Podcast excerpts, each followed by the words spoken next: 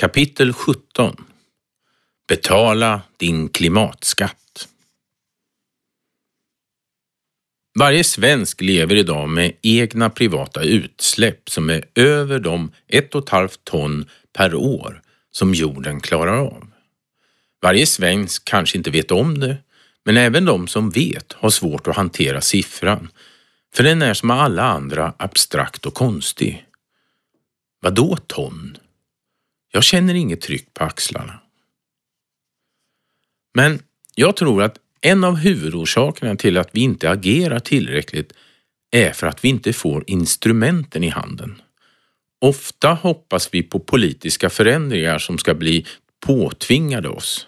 Vi pratar koldioxidskatt och vi pratar utsläppsrätt och vi pratar, ja ganska mycket pratar vi, men det finns ingen konkret politik eftersom alla samtidigt säger att alla globalt måste göra det, för annars blir det inte av.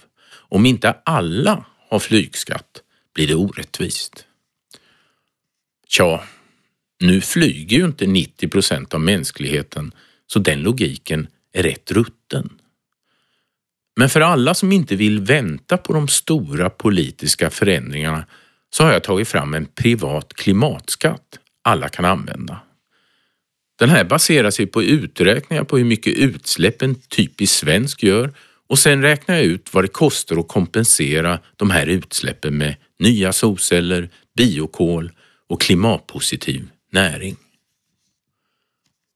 Om du inte kan göra annat, alla har ju inte plats för solceller och alla kan inte resa kollektivt, så gör gärna detta. Betala din klimatskatt. Du hittar den på klimatkompensation.etc.se. E. Men vänta nu, jag då? Ska inte jag betala? Jo, jag räknade ut min klimatskuld och efter det tjatar jag nu på alla jag känner att göra detsamma och blir därmed en paria på middagar igen. Förut tjatade jag sönder alla samtal med solceller. Mina utsläpp beror inte på bil eller flyg utan på boendet i första hand. Jag har både torp och lägenhet. Och alla mina solceller som tidigare klimatkompenserade det här har jag gett bort. Så ja, idag betalar jag 310 kronor i månaden i klimatskatt.